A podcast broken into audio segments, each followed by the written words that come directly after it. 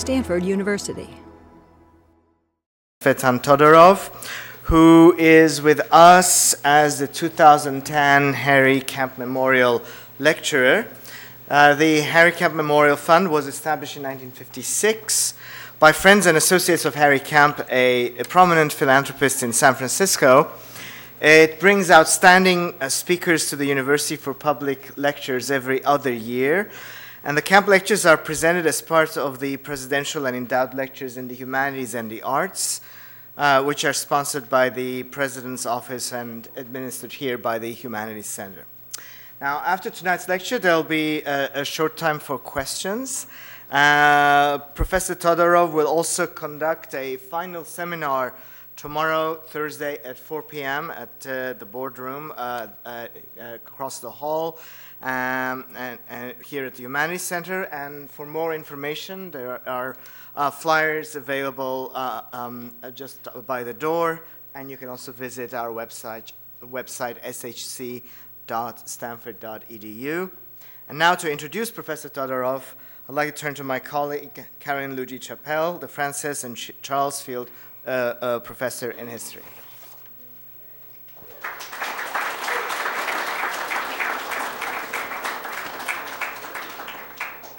So, good afternoon. It's a great pleasure for me as a historian to introduce this afternoon's speaker because few in recent years have turned over in their minds so incessantly, so insightfully, and so insistently as Tzvetan Todorov the essential questions about the past, about history, about historical writing, and about historians. Few have made so strong a case for the continuing relevance and vitality of the past or for the moral responsibilities of the historian. In his theoretical works, Todorov has endeavored to clarify the philosophical foundations that permit and even oblige historians to be moralists, oblige them to pass judgment on people and phenomena dif- distant from them in time and space, just as they do on the present. In the face of what others have called a crisis of objectivity, that is, strong, even canonical challenges to epistemological certitude and the autonomy of evidence, he has maintained that standards of justice can be based upon absolute principles that are universally human, universally desirable, and universally valid, and that for this reason, the moral judgments historians make can have a validity transcending time. History cannot be understood as purely descriptive or neutral or as pure erudition detached from social debate. Historians and their readers need to know, as he has said, not just how things were, but how they ought to be. And in his investigations of specific historical events and past actors, Todorov has endeavored to demonstrate the ethical value of histories that, in his words, affirm our common ties to our fellow men and women. Challenging the conception of the past as dead and gone, of history as a received narrative of unique and incommensurable events that no one is allowed to touch or intrude upon, he has conceptualized an alternative kind of history that is, in his term, exemplary, a dialogue of past with present, a model from which lessons can be drawn, in his words, a principle of action for the present. Here is how he concludes his essay on the morality of history. The historian can assume in two ways the role of moral agent. First, in accepting and revealing the potentially tragic character of the human condition, in showing that no conflict plays itself out exclusively in ideological constructs but instead involves individuals who can suffer and perish. And secondly, in putting dialogue above the preservation of a sacred past. In doing this, the historian is finally only fulfilling a duty incumbent on every human being. This is what his readers have seen Tzvetan Todorov do in the 16th century encounter of Aztecs and Spaniards, in the Enlightenment, in the France of 1944, and what we have the benefit of, uh, of this week with his understanding of the experience of totalitarianism in the 20th and 21st centuries. This afternoon's subject is the exemplary life of Germaine Tillion. Please join me in welcoming Tzvetan Todorov.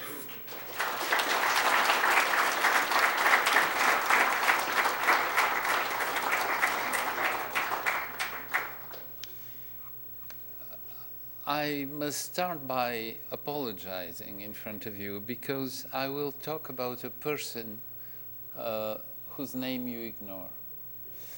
And um, she has a certain fame in France, but definitely none in this country.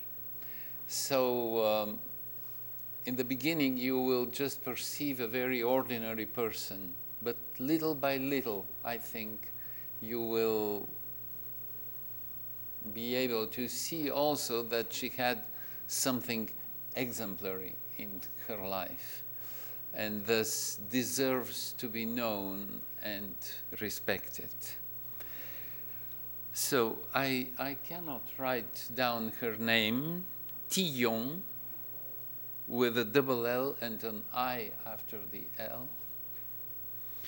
Germaine, she was a woman born early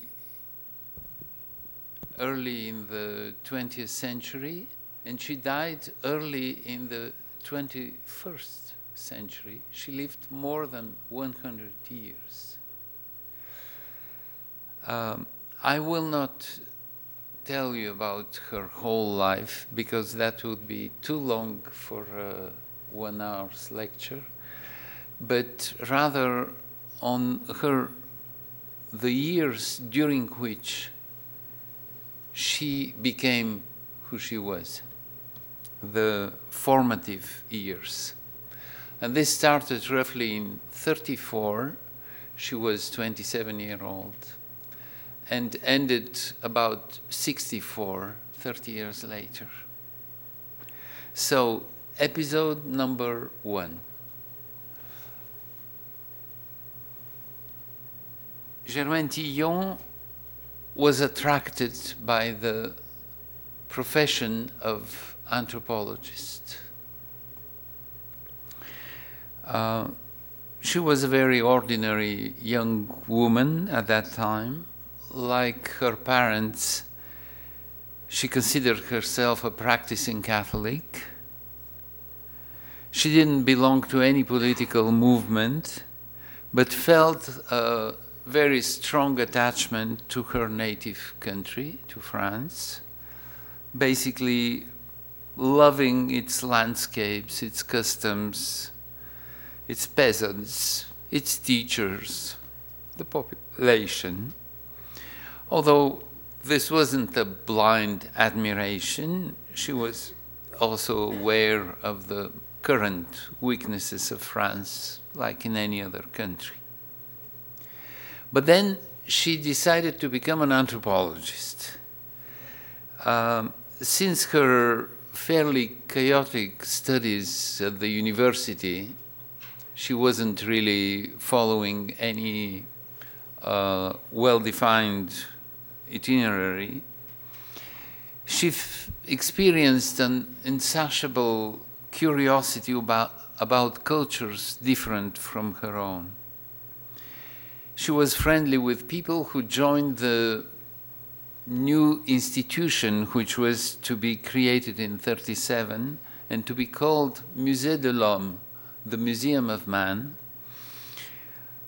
which didn't exist until that day, and whose directors were closely related to a political movement of these days, which was called the Popular Front, Le Front Populaire, which in 36, for the first time, took over, won the elections, a left wing government around socialists and communists. So the directors of the museum were ideologically related to this um, new government, and that's why the museum came into existence. But uh, one should notice that the members of, the, of its staff were not against colonialism. Colonialism was so well accepted by society that people didn't perceive it as a necessity to protest against it. Nevertheless, the members of this group knew that, as she later wrote, racism was an utterly heinous madness. And with this mindset, the young anthropologists, who were like the first generation of anthropologists in this country, after finishing their studies, traveled to four corners of the globe to study foreign cultures. So the first experience that Tillion had once she had set up in the field involved the people in the Aurès region. Aurès is a mountain and a region in Algeria, in central Algeria, eastern and central Algeria. And uh, the first striking discovery that Tillion made was that uh, the inhabitants there, to her great disappointment, as a matter of fact, were very close to traditional French peasants. They were not exotic as she had imagined they would be. She could understand, therefore, uh, she could understand them by projecting herself on them simply. And the relationships she fostered were based on reciprocity. She told them about herself so that they could afterwards tell her about themselves. Trust gradually replaced suspicion. Then there was a second formative experience. Tillion felt liberated from the, through the fact that she lived with people different from herself. As she would write it later, belonging to a foreign culture frees you from your ingrained passions. One's own culture is no longer viewed as natural. A certain sense of detachment develops, and while maintaining an inner vision of, our, of oneself normally, one also develops an external frame of reference with respect to that self. The effect of this dual vision and this division within the self, seeing oneself from within and from without at the same time, could be refreshing and also comical at times. And then a third formative experience occurred during this same period although she wasn't really aware of it at the time. And she described it thus in a later interview. My experience from 34 to 1940, it lasted for six years, in the Aurès in Algeria, had taught me to live in a milieu that was completely foreign to me and to look at all political problems as objects as something existing outside of herself. This way of treating the world around herself as an object of study would happen to become particularly useful in the years to come.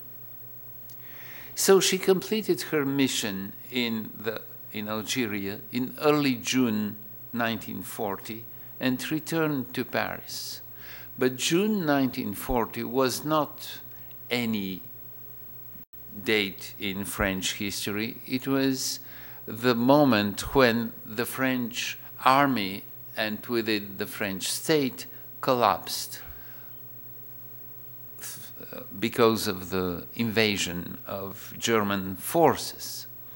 Now, Tillion refused to accept for a moment the idea of the defeat and thus joined, or rather invented, the resistance immediately, spontaneously.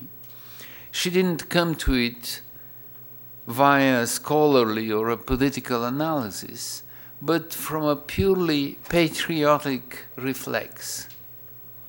Pétain's, Pétain was the head of state, and his announcement requesting an armistice, that is, stopping all resistance, made her literally vomit.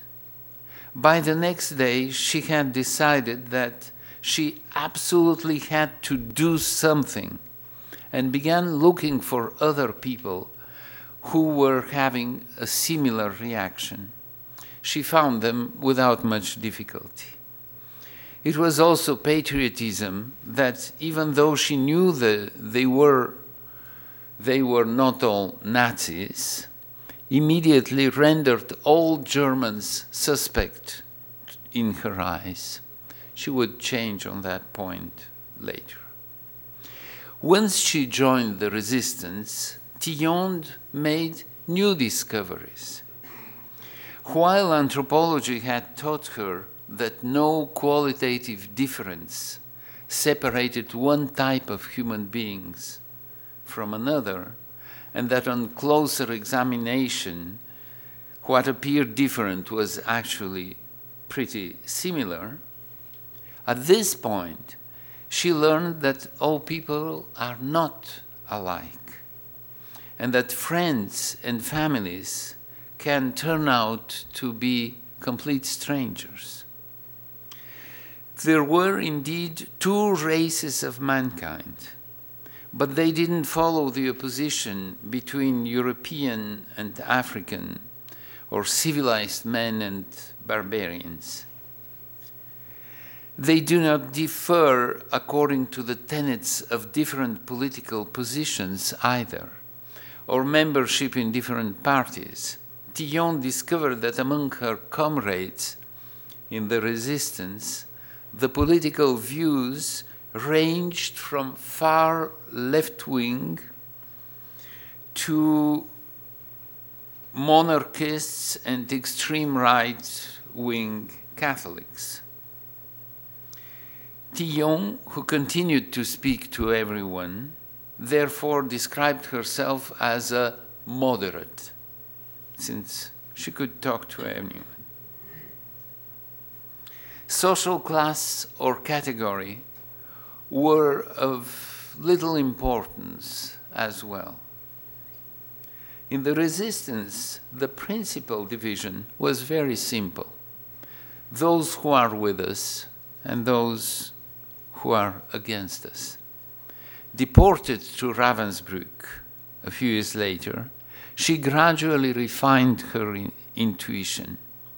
She then believed that the division of humanity into two main categories was of a moral nature. I'm quoting. There were those who knew they would rather die than betray, and others who would rather betray than die. There were those who knew they could give their last piece of bread, and others who could steal it from someone who was ill or a child. This, the one human virtue she valued more than any other was reliability. She would see close up the actions of those who choose to betray because she herself was a victim of a traitor. But even worse, betrayal would send her friends from the Musée de l'Homme to the firing squad and her own mother to the gas chamber in Ravensbrück.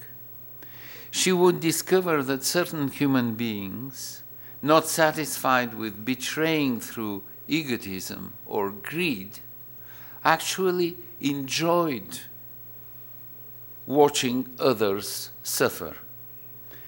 For her, these people occupied the lowest rung of mankind and embodied what she would call the atrocious side of humanity. It was a cruel lesson. These were, after all, men and women like any other, ordinary people. She would never again be able to delude herself about humanity or forget its atrocious side. Every society, she thought, contained its own seeds of hate, fear, and crime, which under certain circumstances could be transformed into monstrosities similar to those she experienced at Ravensbrück. In latent form, the extreme lies within the ordinary. With this, Tillion completed an important step in her education.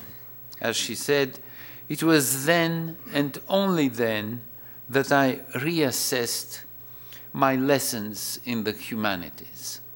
Of course, a kind of study in the humanities that we don't choose to practice voluntarily. At the same time, she made other discoveries about herself. She learned that the greatest suffering was not caused by blows or even the prospect of dying but by the suffering inflicted on those close to her, which she was utterly powerless to alleviate. She endured this painful ordeal at least twice. The first was when her friends of the Musée de l'Homme were arrested, tortured, and ultimately sentenced to death. Imagining the blood spattering these dear familiar faces was unbearable. She found herself, she wrote, with a knot of pain in the place of a heart. What further aggravated her suffering was the feeling that she may somehow have been even partly responsible for what happened to the others. She wrote, defending a moral thesis in an armchair while sipping a cup of tea is one thing. It's something else to tell yourself that people, alive, happy, surrounded by families who love them, will suffer a real death after a real torture because they listen to you and your edifying reasons. The second ordeal was no less unbearable. It involved her own mother. Émilie Tillion was her name, and she was arrested for collusion with her daughter's illegal activities. In this case, for having sheltered English paratroopers. As a daughter, she couldn't help but feel responsible for the fate of her mother. The two women were held in the same prison for a time. Germaine was then sent without her mother to Ravensbrück. Ravensbrück was the women's camp in northern Germany, where she arrived in late October 1943. She was therefore hoping Émilie, her mother, would be liberated. Instead, she learned during the roll call on February in February 44 that her mother has just arrived in the camp as well. I was paralyzed with pain, she wrote, and she did everything in her power to make her mother's internment less painful, but couldn't, could do nothing against the policy of extermination. On March 1st, 1945, Émilie was thrown in the gas chamber, condemned to death because she looked too old. The daughter was powerless and her suffering unspeakable. Alongside this new vulnerability linked to the love and friendship felt for family and friends, Tillion made another discovery about herself. She was gripped with a new resolution upon learning of the imminent execution of her comrades in the resistance movement. If necessary, she was ready to kill. Any undertaking against the enemy seemed valid to me, she wrote later. It was no use condemning certain acts as being terrorist. In this battle, one could only defend oneself with the means at hand. Her own arrest was, in fact, linked to a terrorist plan. She was trying to liberate resistance prisoners and neutralize, that is, eliminate, a traitor. This new knowledge would be particularly useful to her 15 years later during the Algerian War. She suffered finally another brutal new experience in the camp. As soon as she arrived, she discovered a place where, in just a few hours, human beings were dispossessed of everything that had been part their previous identity, from their most basic rights to their names, along with every object and item of clothing in their possession, even their hair. The purpose, often achieved, was the total degradation of the prisoners. Tillion wondered frequently why and how she was, how did it happen that she was among the camp survivors? It's an especially hard question given that the day after her mother was assassinated, she noted that her visceral desire to live had disappeared. She came up with a combination of reasons.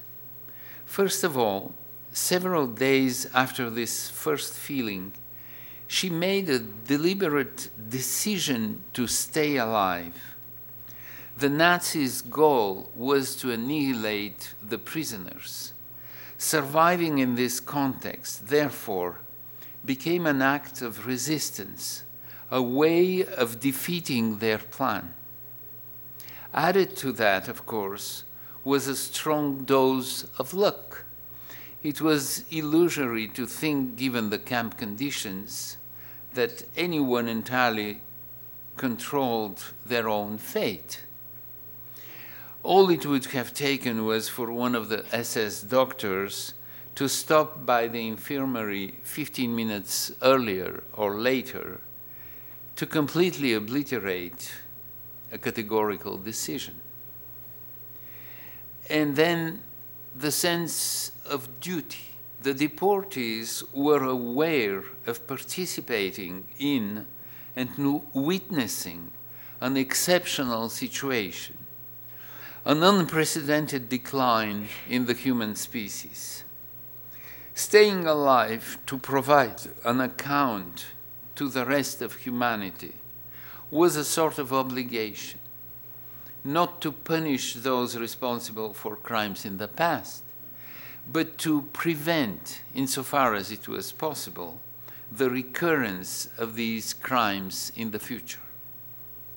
It was this same sense of mission that several years later led former deportees to embark on a fight against camps still operating in the USSR, in China, Greece, and Spain. Once the war was over, indeed, their traumatic experiences imposed on them a duty that of sharing their lessons with others, and therefore to intervene in situations where other people had become victims and no longer they themselves. This is why in 1949, a former French deportee, David Rousset, started a movement to support people still imprisoned in Soviet and Chinese camps, as well as in prisons in Spain or Greece. His appeal was addressed specifically to other former deportees. Tillion would always consider this appeal to help others as a duty, allowing for no exception whatsoever. The members of the commission founded by Rousset had no military, political, or diplomatic power. They had available one single weapon the truth about these regimes, which they worked to uncover and disseminate to as many people as possible. A kind of Amnesty International 20 years earlier.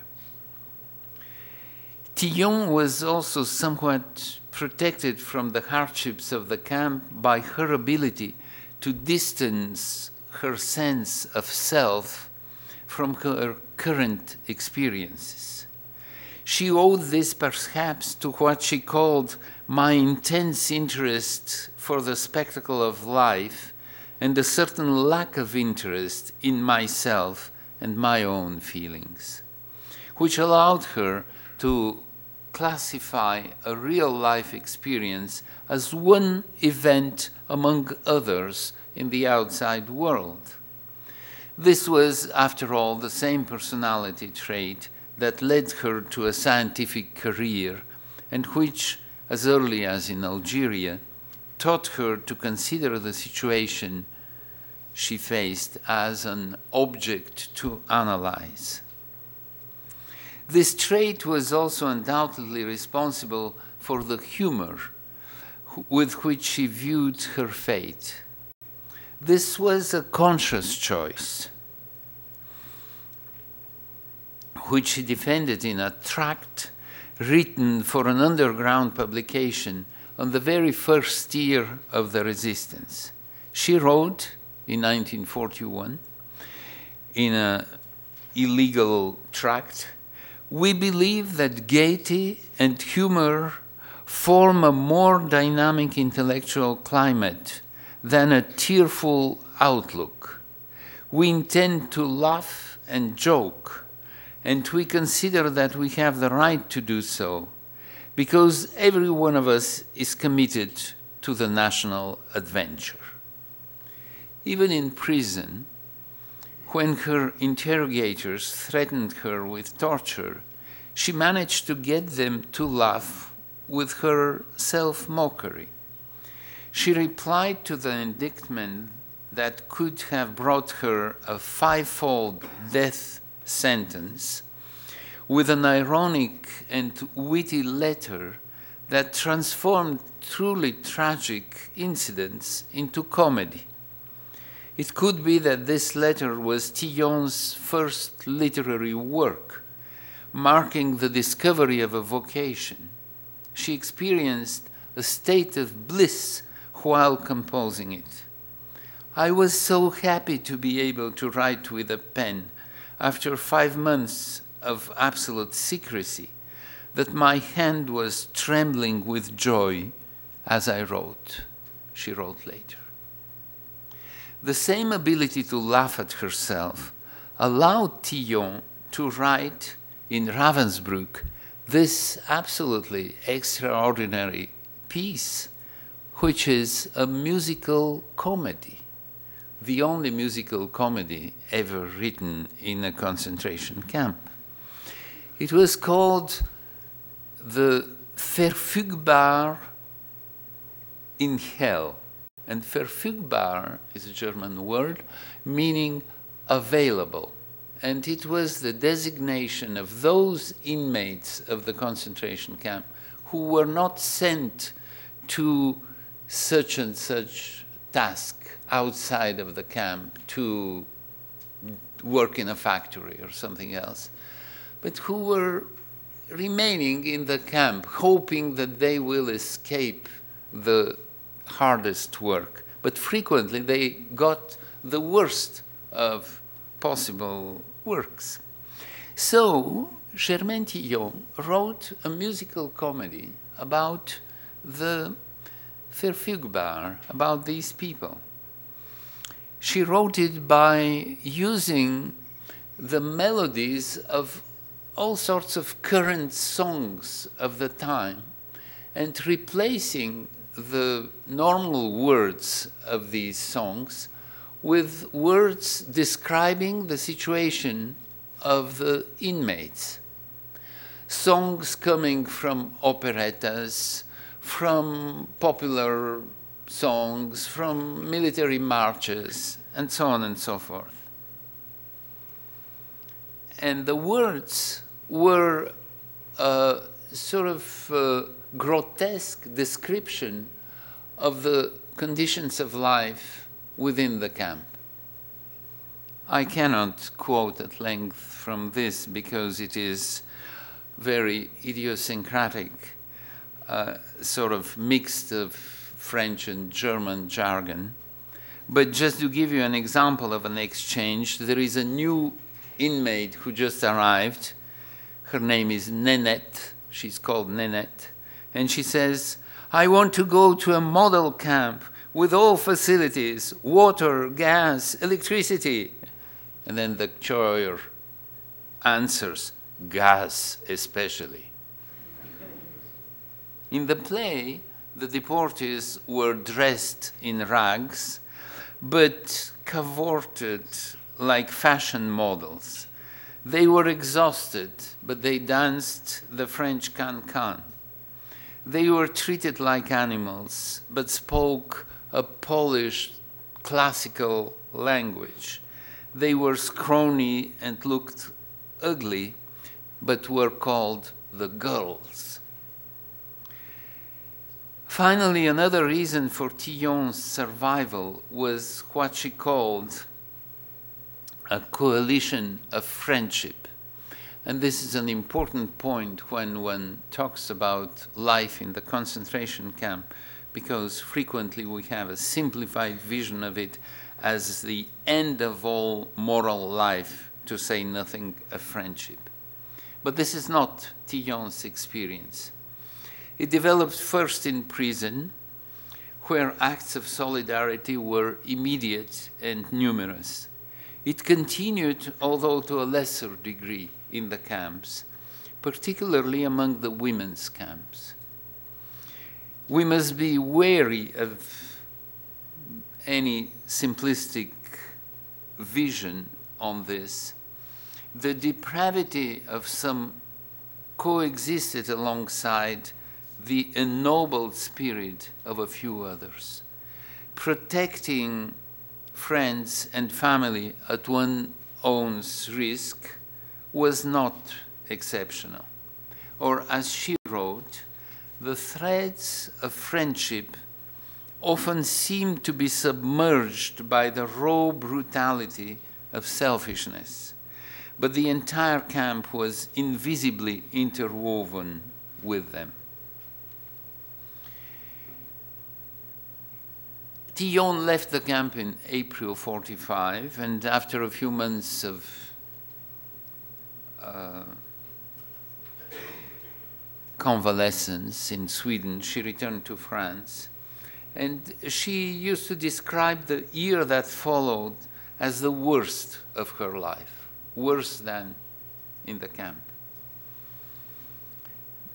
She couldn't find hard enough words to describe it.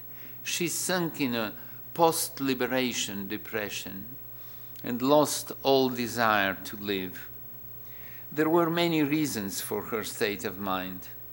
Surviving, as I mentioned earlier, was perceived as an act of resistance against the exterminating desire of, uh, that motivated the Nazis. But once the Nazis were defeated, the pursuit of life lost its meaning. Because of that, she wrote, for many of us, liberation was a terrible thing as the buttress of danger suddenly disappeared for people whose life force had been broken. Without the simple joy of being alive, human beings need a goal beyond their existence. And danger awaits if this goal is achieved, which is why Tillion wrote this warning resistant fighters in all countries, be aware of your victory. The extinction of a reason to live paralleled other losses. Friends and families had disappeared in the turmoil. This was not only physical. Tillion no longer believed in God after she left the camp. Or, as in her words, from the bottom of the abyss, we cried for you, and you didn't answer. The evil experienced in the camp was so excessive that ultimately it became incompatible with the idea of a world created and ordained by God. Perhaps even more serious for this ardent believer in that knowledge and civilization ennobled the heart of mankind was the fact that the German people were, at the dawn of World War II, among the most cultivated in the world, keen on philosophy, on literature, on music. None of that prevented them from committing the worst atrocities. Were science culture, education, completely useless. The suffering endured in the camps was enormous. The former deportees wanted the experience, once it was over, to have served some purpose, to automatically produce a positive impact. Yet nothing of the sort happened, of course. There was nothing constructive the dead wouldn't be resuscitated. Once back in France, Tillion returned to her job at, as a scientific researcher, but she didn't feel she could start again anthropology, as if nothing had happened. She changed fields and decided to become a historian and to work on documenting and studying the resistance and the deportation. She found the work depressing, but considered it essential. She was responsible for documenting the stories of all the resistance fighters and deportees with whom she had been remotely in contact, so that survivors and families could get their pensions. It was an overwhelming task, First of all, because of bureaucratic red tape. She mentioned that a widow had to produce 16 different official certificates and nine for each orphan. This hasn't changed much in France, I don't know, in this country.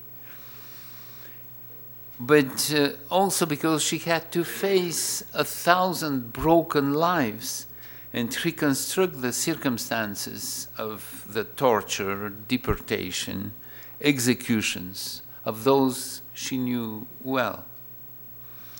There was more. Her own historical work, however essential, left her with a bitter taste.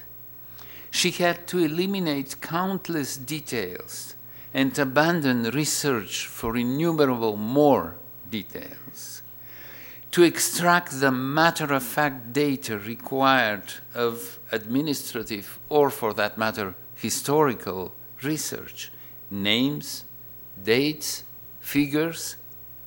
Yet these were real, unique women, each one dear to her, who mourned at her side. Science has no use for individuals yet nothing is more precious. Real life was being transformed into abstract, impersonal history right before her eyes, just as if it were being crushed a second time. Courtrooms didn't enthuse her any more than history did. Tillion was the delegate for French deportees during the trial of the Ravensbrück prison guards in 1947. On her return, she described the reasons for her distress to her comrades. The totalitarian crimes were of such magnitude that they eluded justice. Legal processes judged and sentenced indiv- isolated individuals. Yet this period involved crimes of states, repeated countless times by representatives who believed they were obeying laws and orders. The evil introduced in the world would persist for many long years, perhaps centuries. An additional reason for the bleak despair she felt came from another experience. During this trial, held in Germany and in France, she couldn't help but observe the former torturers who had become prisoners in turn, and to note that as prisoners they behaved as she and her comrades had done. They were therefore ordinary people for whom she felt a certain sense of compassion. Or, in her words, I realized that while hating them, I pitied them, and this made me ill. The penultimate chapter in Tillion's coming of age story would be written during the Algerian War. In 1954, on the request of friends, she returned to the country she knew so well because of her pre war experience, this time to try to prevent an upsurge in the war. Initially, she did not support independence because she feared the result would further impoverish the Algerian population. Instead, she dreamed of an economic symbiosis between the two countries. She believed that malaise was rooted in the poverty and lack of education of the Algerian population and proposed fighting these problems by creating a special institution called social centers that would educate everyone, urban dwellers as well as people in the most remote villages, boys and girls, children and illiterate adults. She believed that a diploma was a better legacy than a plot of sterile land or a few scrawny goats. Now, neither the FLN, who conducted the struggle, nor the French government adopted option. Each side tried to win the battle through force, using such methods as murder, attacks against civilians, widespread torture, the creation of camps, tyrannical rule in prison, regular executions, all of which fostered increasing hatred on both sides. Starting in January 1957, when the French army took control of the police force, Tillion changed her mind, and her primary adversary became the escalating violence, even more than, than poverty, this. She began to support independence and worked at the risk of her own life to prevent attacks against people regardless of their origins. She failed many times, as had happened 15 years earlier during the trial of the Musée de l'Homme network, yet many times succeeded too. Maybe a few hundred people were saved by her. Every effort was worthwhile, as each human life is as precious as any other. For Tillion, this new war resembled the old one in many ways.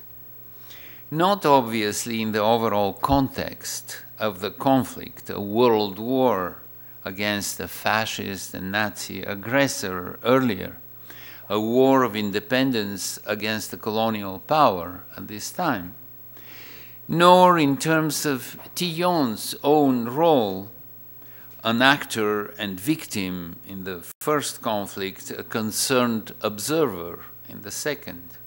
But from the moment she set foot in Algeria, following a long absence, she was struck by a strange feeling of deja vu. During this inquiry, she wrote, concerning the Algerian prisons and camps conducted by David Rousset's commission, of which she was part, I became certain, with such shame, such pain, of the widespread use of torture.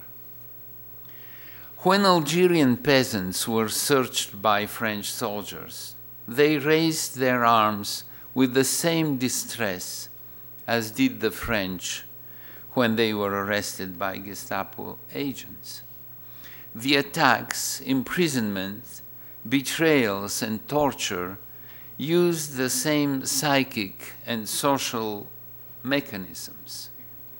The executions of the Algerian terrorists inevitably reminded her of her colleagues of the resistance movement and her helplessness to protect them from such cruel suffering once again. Similar, too, were the explanations for the victory provided by the ephemeral victors who credited it to their superior intelligence or morality. What was new for Tillion, however, was the violence of the confrontation, where attacks on one side were followed immediately by attacks from the other, but with greater intensity. Each action by one of the adversaries fueled the indignation and the righteous conscience of the other in a vicious circle that only exacerbated them. With blind, uh, and this would lead her to speak of, uh, she coined a term for this, she called it the complementary enemies. Acts of torture were met with blind attacks which led to capital executions, followed by even more deadly attacks. Violence engendered the humiliation that engendered the violence. How to stop this bleak machine? Though not by design, Tillion found herself in the role of a mediator, intervening on one side then on the other, on behalf of the two belligerents, to try to convince either one to stop the escalation, even without anything in return. Her purpose was not to stop the war, that was for politicians to do. In a much more modest and realistic way, she was merely trying to, as she wrote, gradually diminish the mutual hate and terror of both communities, to lower the tension enough to make possible an eminently human act sit around a table and talk to each other. Another new element in her situation at that time was that the causes and principles she wanted to uphold were not all on the same side. She had already considered this contradiction when she joined the resistance and discovered that a love of truth and a love of country could be two different things. Or when in prison, she felt relief at no longer having to set her patriotism against her acceptance of humanity in all its diversity. But this time the reconciliation seemed even harder, as her loyalties were divided between the two warring sides. Her work as an anthropologist led her to an in depth understanding of Algeria's Muslims, Arabs, and Berbers. Her visits, which spanned a number of years, created bonds of empathy, trust, and friendship. Her commitment to the truth left her in no doubt that these people were mistreated, humiliated, hounded, and tortured. Her experience as a deportee conditioned her reactions. It was prison that made me aware of the ordeal of the Algerian people, she wrote in 61. Because I felt the sorrows, the humiliations they experienced, I understood the ordeals they had faced. Yet, she could never embark on a fight against her own country. She therefore found herself saddled with duties that pulled her in opposite directions patriotism and justice, solidarity with her own people and the right of people to independence, compassion for the victims of the present as well as for those of the future. Would she join those who serve their country or those who obey their conscience? She neither could nor would relinquish either the solidarity with her native land or what she called the extreme compassion inspired in her by the afflictions of the Algerian people. She could identify with both sides even as the war raged on. She ultimately chose not to choose by saving the maximum number of people from death and torture without determining their political beliefs beforehand. I refuse to kill one to save another, she said. It was an inextricable situation in principle, but one that could be solved on a case by case basis by calculating the degree of urgency, as Tillion did. And this final formative experience, therefore, taught her to accept the fact that no overarching principle will ever be sufficient. Finally, and this is the last episode of her life I want to recount, Tillion modified her very approach to her profession as an anthropologist and historian. And this refers to the introduction of the present lecture. Tillion returned to France in 58, where she had just been elected at the École Pratique des Hautes Études, one of French higher education institutions. And after finishing a book on the Algerian War, The Complementary Enemies, in 1960, in which she elaborated on her moral and political stance for the first time, she decided to rethink her approach to anthropology or history, revising it from a viewpoint informed by everything she had experienced since. Her project had changed from the pre war years. At this point, she planned to describe her personal experience in the field rather than merely present her findings. And also add to this first account a second part describing her war experience. Because by this point, she knew that an education acquired throughout an entire lifetime was no less relevant for the understanding of a people, in her case, this Algerian population, than her observation on the field. Thus, she started a new project, a book based on her experience as an anthropologist, but also as a resistant fighter and a deportee, which outlined the foundation of knowledge in the social sciences. It was a radical project. Tillion had always wanted to understand human nature, of which he had now a more complex conception as it included behaviors of both total abnegation and sadistic pleasure. But she conceived at the same time nothing less than a revolution in the approach to the humanities, and generally speaking, knowledge about the human condition. Tillion's basic idea was that it was useless to aspire to pure objectivity in this field.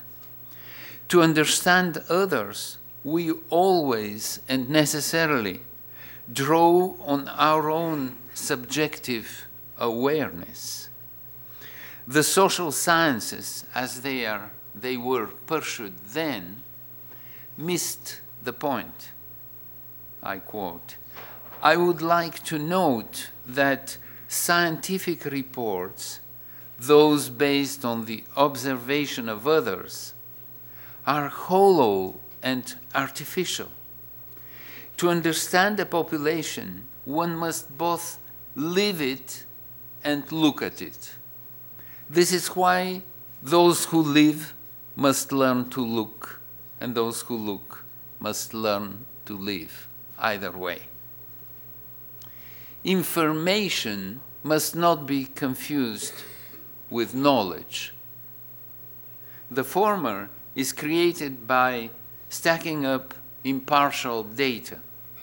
The latter is an interaction between the information and the individual subject absorbing them.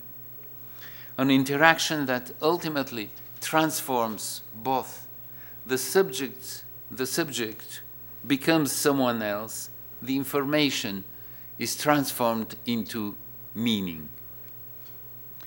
Tillion also compared objective knowledge to musical scores, an individual's real life experience to mastering scales. Our entire learning process, she wrote, resembles written notes on a musical score, and our real life experience is the sound of notes without which the score remains dead. How many historians, psychologists, anthropologists, specialists of mankind, when they collate their data, resemble a lifelong deaf person copying the sharps and flats of a sonata. Yet, if we only understand others through ourselves, the basic approach to the social sciences has to change, with information gathering constantly linked to personal experience by pursuing what Tillion called the dual apprenticeship. In this field, who the researcher is is no less important than what he or she knows. And this is why she decided that her knowledge of war was crucial to her work as anthropologist. The final date written in the manuscript is March 64. Several months later, although she had been working on the project since 47, Tillion temporarily put it aside she then began an equally ambitious project, but one that no longer dealt with learning in the humanities and no longer resembled a life story. This was her study of family structures in the Mediterranean region, called in French Le Harem et les Cousins, and in the English translation, The Republic of Cousins, which she started in late 64 and published in 66. I think it's not hard to see why she gave up.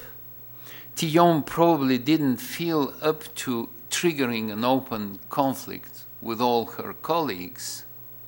The overriding goal of the social sciences in those years had been to maintain a strict separation between observing and living, and to eliminate all subjectivity from research findings, as these sciences wanted to achieve the status of natural sciences.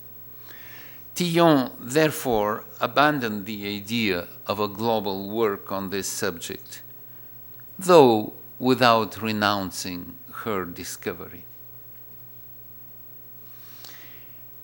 I will just say a few words in conclusion.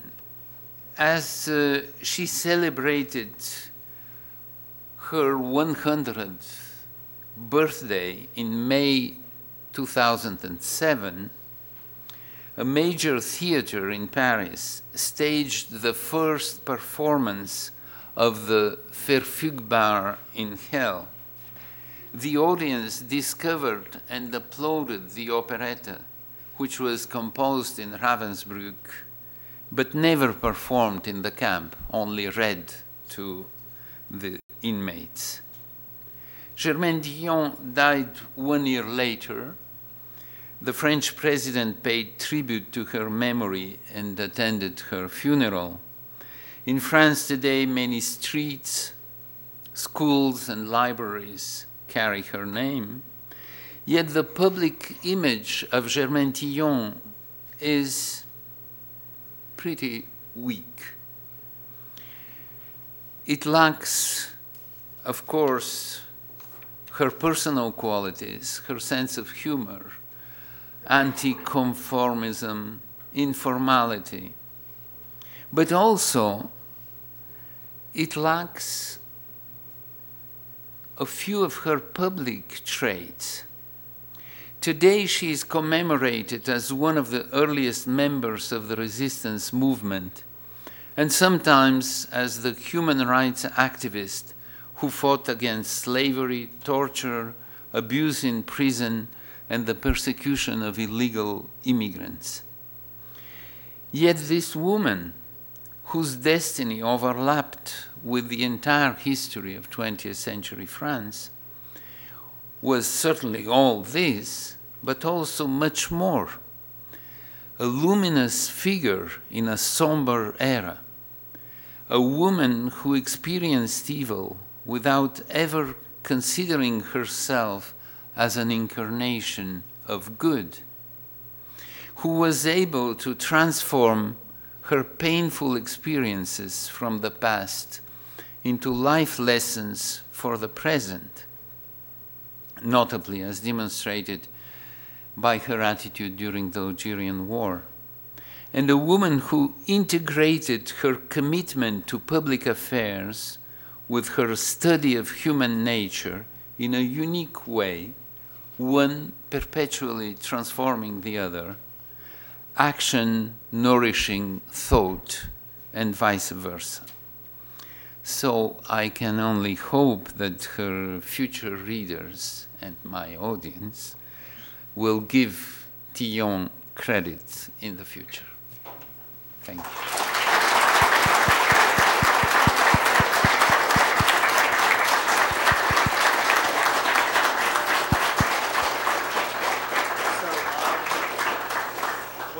few questions. Questions?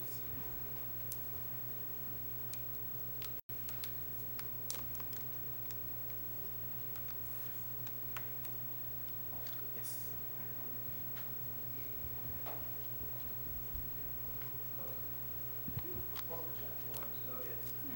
Good afternoon, Professor. I was wondering, what do you think we can take from Sion's example for our everyday lives and how we go about things. Well, I think there are many things. One very concrete example would be to follow her lead in her fight against torture. I think you're the citizens of the only country that recently has legalized torture. And uh, of course, this is a major trend on which each citizen uh, can feel, about which each citizen can feel concerned. Another is the reaction that one may have towards an ongoing war in which your country is engaged. But uh, to, on a less uh, dramatic tone, I think that one should also follow the lead of her understanding of knowledge in the humanities. And I think this we can do without having to become heroes or uh, fight uh, against uh, oppression. Because uh, it seems to me that, that uh, early enough in the 60s, at a time when uh, knowledge in the humanities and the social sciences was perceived as necessarily the the better, the more it could, the further it could go away from personal experience to objective data, the better. And I think that her uh, contribution was not at all to abandon objective data. She always spent a long time in, uh, in uh, collecting historical data on each uh, issue she was going to study, but also to take into account who she was and how this identity of hers influenced the understanding of other people and of other cultures. And I think that this is an extremely important heritage and a rather uh, rare one because we still live with this ideal of science which means the, the elimination of all subjectivity, of all personal presence in the results of what we are stating. So uh, these are a few leads, a few paths that one may follow by uh, getting inspired by her. Also, of course, there is a more specific lesson for uh, as, a, as a woman because uh, Germaine Tillion became an exemplary figure in a time when women were deprived of civil rights and uh, had a lot of difficulty in achieving any kind of position, higher position in, uh, in sciences or in education or in politics. And uh, thanks to her uh, courage, she was able to, to intervene on the public scene in a very efficient way. Uh, I think what struck me personally, because I knew her in the last 10 years of her life, which means between 90 and 100. Uh, she, she wasn't very young at that time. But uh, what struck me most was that she spoke to her cleaning lady and to the president of the republic in exactly the same way, on the same tone, which was just saying the truth of what she believed was the truth. So I think she was a good example, and we need examples because uh, general principles is a good thing, but uh, examples is even better.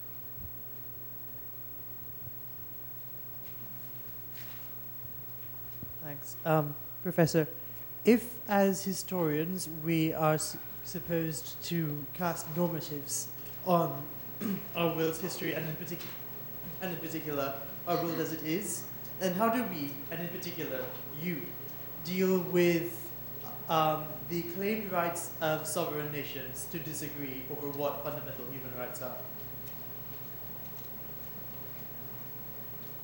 Can you? If we are going to cast normatives on what we study as historians, Yeah. then how do we deal with the claimed rights of sovereign nations to disagree on what fundamental human rights are? Uh-huh. How do we reconcile local values and universal values?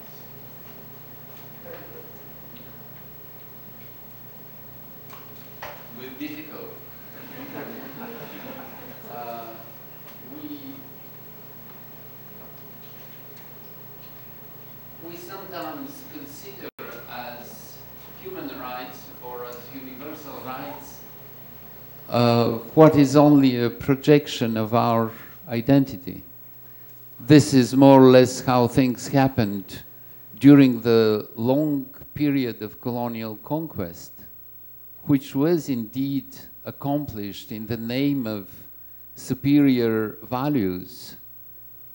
And uh, afterwards, we have trouble identifying these superior values and perceive those which were rather uh, in the interest of the nation that led the, the conquest itself. But if I refer not uh, just to the whole of history, but to Germaine Tillion, she was clearly in uh, a very difficult position because of her loyalty to her country, and so she never became um, porteur de valise, as they say in France. That is, she didn't join the FLN to fight against France. Well, she found as universal value saving individual lives. She thought that uh, rather than fighting for an abstraction, she will fight for lives, for human lives. And she managed, because she was a former resistor and a deportee, and she had a certain authority and prestige in France, and some of her former friends who had been in concentration camps were now working in various higher administrations in France, she could intervene in that case and thus save people, extract them from the military prison where they were being tortured and bring them to a ordinary prison. And then from the ordinary prison to bring them to a regime of, of half liberty and then of full liberty and so on. So this is one specific example and one specific value of the individual, of uh, protecting individuals rather than saving humanity, saving individual people. Um, why was it, as a woman of compassion, that during the trials, when her hatred turned to pity, she felt ill? Um, why was it that, as a woman of compassion, during the trials, when her hatred turned to pity, she felt ill? And then, did she ever regain her faith? So, two questions. Of, uh, you mean the, the trial of the concentration camp guards and so on? Um, well, I, I think that uh, she moved more and more towards compassion and uh, thought towards the end of her life that prison shouldn't be a place where people are punished for what they have done, but only a place where they are kept until they can make some harm, can produce some.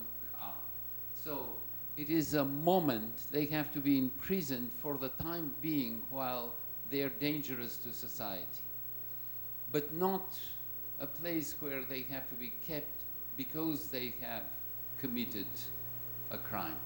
If they are not dangerous, no reason to keep them in prison. And that will be a much better solution for everyone. So, although this went very much against her uh, spontaneous reactions because of the intensity of sufferance in the camps, her conscious attitude was more and more to consider that, well, these late trials, for instance, 40 years later, 50 years later, of people who were 80 or 85 or 90 weren't necessary. And the second question was? Um, did she ever regain her faith? Her faith, no, she never did. She used to say that of the three virtues, uh, faith, uh, hope, and charity, she had the latter two, but faith, no. Final question. I- Uh, just to build off my friend's question about her making normative judgments about text, we've learned this year about a bunch of different frameworks you can use for morality. So there's sort of utilitarian frameworks, there's sort of Kantian frameworks. I was wondering when you're making, you personally are making normative judgments about text, do you adopt a particular framework, or do you just sort of uh, say like individual lives are good, protecting individual lives are good, or do you have sort of an overarching framework that you use?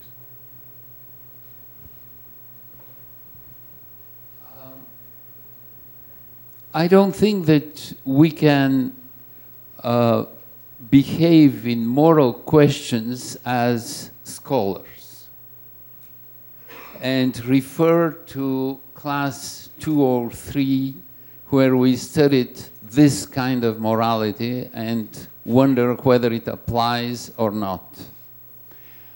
I think that basically these things come afterwards. We spontaneously react in a certain way. This is what used to be called, in a very outdated vocabulary, our conscience. And uh, because of our conscience, we react in a certain way. And then we can elaborate this through utilitarian morality or Kantian principles or, or uh, caring about persons and not referring to abstract principles. And we can debate about that in classes. But uh, this is really a, a very old wisdom, I think, uh, wisdom, uh, saying. I think it's in, uh, in Mencius, you know, the Chinese uh, disciple of Confucius, who, said, uh, if we see that a child is falling in a well, we don't ask ourselves questions, which way, is it right, is it wrong? We just run to save it. And uh, I think this is the basis of morality. Thank you. Thank you.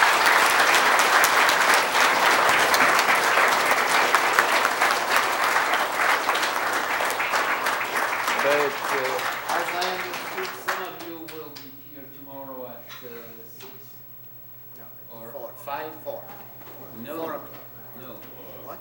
it's after. I'll Oh, sorry. Yeah, so the, Seminar tomorrow at four, public seminar tomorrow at four, and then I'm gonna take you across to meet Yeah. with them. It will be across. cross. Yes, yes, sorry. I thought you were talking about the No, seminar.